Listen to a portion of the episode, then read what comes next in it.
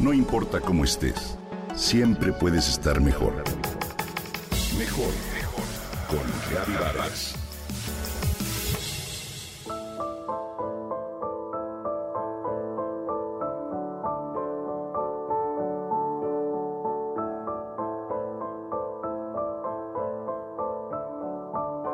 Marta siempre tiene la cabeza en las nubes y se siente orgullosa de ello.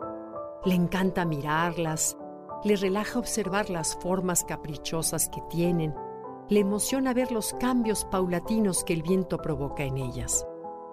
Cuando el día se le complica, cuando las prisas y los pequeños conflictos cotidianos amenazan con arrancarle el buen humor, Marta se toma unos minutos para observar el cielo y ver pasar las nubes.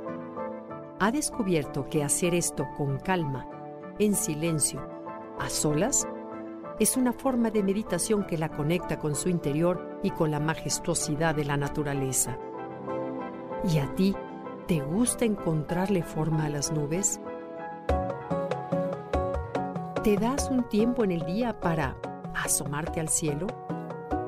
Las nubes son conjuntos de gotas de agua o pequeños cristales de hielo que se encuentran suspendidos en la atmósfera se forman por enfriamiento de aire húmedo y son una parte indispensable del ciclo atmosférico del agua.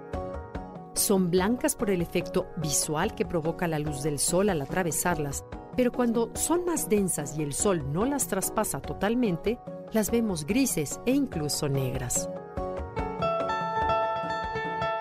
Si te fijas, podrás ver que hay características que se repiten en las nubes y por eso los expertos las han catalogado con nombres latinos como stratus, cumulus, cirrus, nimbus.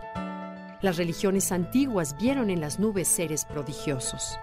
Te cuento. Los mexicas tuvieron una deidad a la que llamaron Mixcoatl, que quiere decir serpiente de nubes, de donde viene, por cierto, el nombre del antiguo barrio de Mixcoac. Seguramente sabes que la observación de las nubes es fundamental para entender y predecir los cambios en el clima. Hace no mucho tiempo, estos conocimientos formaban parte de la sabiduría cotidiana de las personas. Pero las nuevas costumbres, la vida urbana y los apresuramientos diarios nos han hecho olvidar por completo la habilidad de leer los cambios del cielo. La observación de las nubes parece ser ahora solo asunto de los meteorólogos. Sin embargo, aún hay algunos románticos que como Marta gozan admirando las nubes durante largos ratos. ¿Sabías que existe una sociedad internacional de observación de las nubes? Se trata de Cloud Appreciation Society, que fue fundada en 2004 por el escritor británico Gavin Pretor-Pini. Sus socios son, en su mayoría, simples aficionados que ya se cuentan en decenas de miles en más de 100 países. Tienen una página de internet en la que publican fotos espectaculares que llegan desde los más diversos rincones del planeta. Y te comparto otro dato interesante. ¿Sabías que existe un Atlas Internacional de Nubes? Lo publica la Organización Meteorológica Mundial, el organismo de las Naciones Unidas que se ocupa del clima. En 2017 se dio a conocer la versión más reciente con los avances científicos más modernos. Pero si no eres un profesional, ¿vale la pena que te ocupes de las nubes?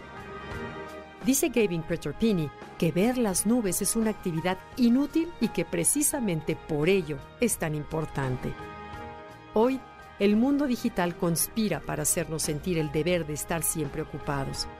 Es bueno bajar el ritmo a ratos y darle una oportunidad a la serenidad y a la imaginación. Esto nos ayuda a mantener una mente activa, curiosa, sorprendida. Tener la cabeza en las nubes es muchas veces una buena manera de conservar los pies en la tierra.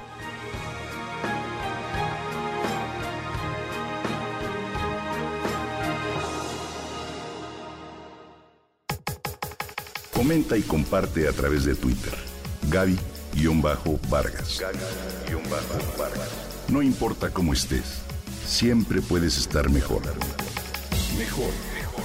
Con Vargas.